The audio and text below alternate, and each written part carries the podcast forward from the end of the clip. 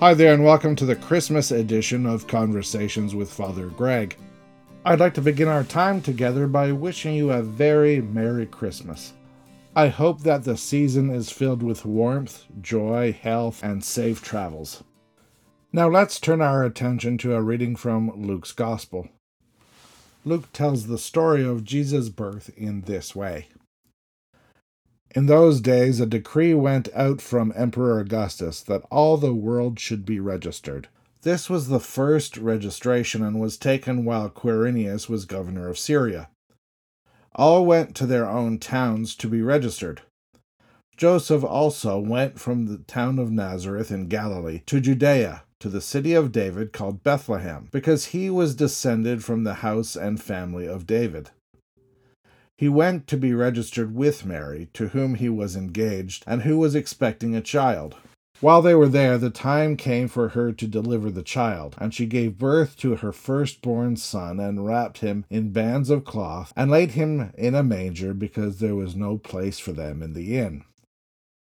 In that region there were also shepherds living in the fields, keeping watch over their flock by night. Then an angel of the Lord stood before them and the glory of the Lord shone around them, and they were terrified. But the angels said to them, Do not be afraid, for see, I am bringing you good news of great joy for all the people. To you is born this day in the city of David a Savior, who is the Messiah, the Lord. This will be a sign for you. You will find a child wrapped in bands of cloth and lying in a manger. And suddenly there was with the angel a multitude of the heavenly host, praising God and saying, Glory to God in the highest heaven, and on earth peace among those whom he favors. The Gospel of Christ. May I speak to you in the name of the Father, the Son, and the Holy Spirit. Amen. Well, hi there, everyone, and Merry Christmas. Thank you for joining us, and thank you for sharing your Christmas with us. Do you know one of my favorite things about Christmas Eve? In my mind, there's always been a real sense that the Christmas Eve service brings weeks of hustle and bustle, of planning and errands, to an end. By the time we come to church on Christmas Eve, if you haven't gotten it, whatever it is, you're not going to get it before the stores reopen in a couple of days. Whether we think we're ready or not, we don't have much of a choice but to slow down just a little bit for the next couple of days. Slowing down a little bit gives us an opportunity to spend some time with friends and family. After days of what may have been hectic preparations, it's as if someone has pressed a pause button on all of that busyness. This gives us an opportunity to consider the origins of our Christmas celebrations. Today we read about how a man named Luke described what started it all the birth of a baby in a stable. Mary and Joseph were traveling to a small town called Bethlehem in order to comply with a government enforced census. History tells us that Mary would have been about 14 or 15 years old. Upon their arrival, there were no rooms available. They found what shelter they could, and Mary gave birth in a stable. Clearly, it was less than ideal circumstances. Definitely not the romanticized image that we see on greeting cards. There is, of course, a plot twist. We're told that an angelic messenger from God appeared proclaiming this child to be a gift from God who would save humanity. This message was given to a rather unexpected audience. In the first century, shepherds lived very nomadic lives and were not highly esteemed members of their society. They often moved from one place to the next with no real ties to their community. Shepherds were not wealthy landowners, they were not well educated, or a part of society's elite. In fact, they most often lived outdoors with the livestock that they had been hired to watch. In fact, the shepherds were probably the last people that you would give an important message to. Yet Luke tells us that an angel appeared to the shepherds, telling them about the birth of a very special child. The angels didn't appear in a temple or in a palace, but delivered their message to those on the margins of society. Centuries later, I think that the story of Jesus' birth is actually pretty familiar to many of us in our Western culture.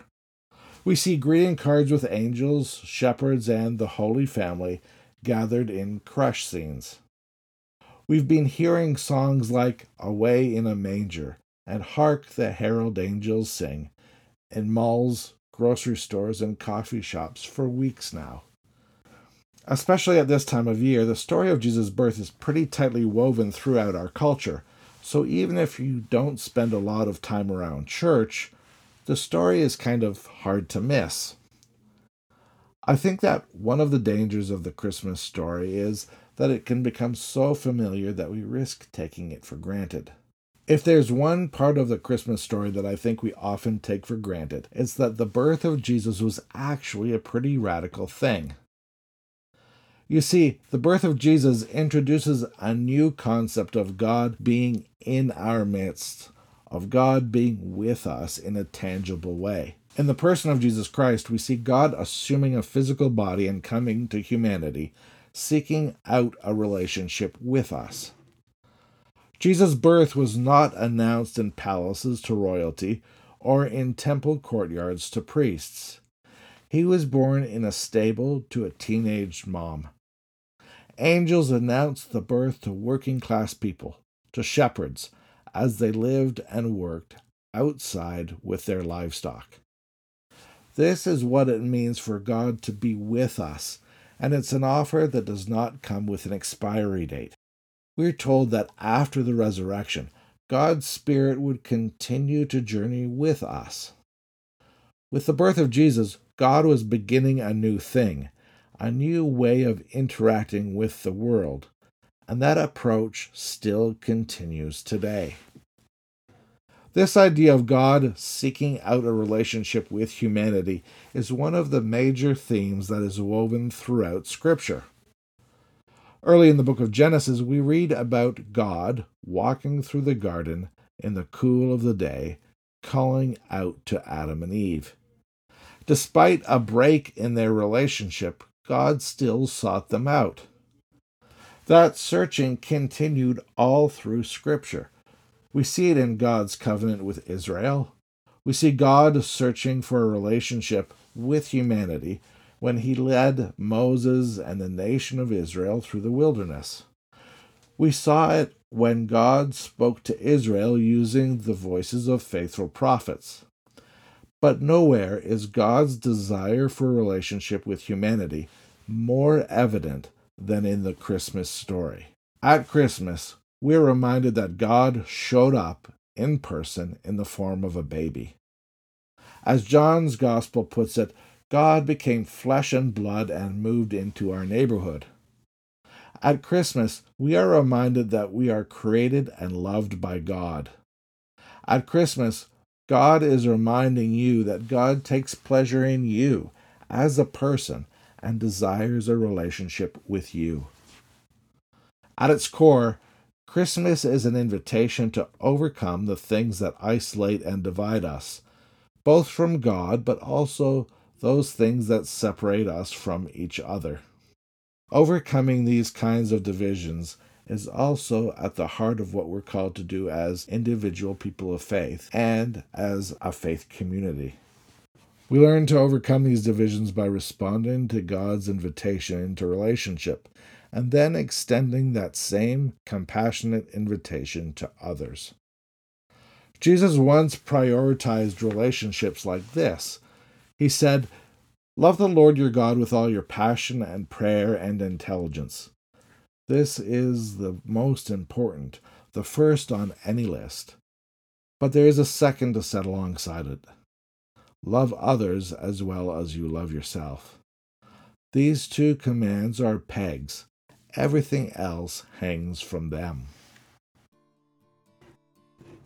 This year, I would like to encourage us all to find creative ways to continue breaking down barriers and building up relationships. Let's pray. Son of God, light that shines in the dark, child of joy and peace, help us to encounter you with sincerity and be born anew this holy night. Hear this prayer for your love's sake.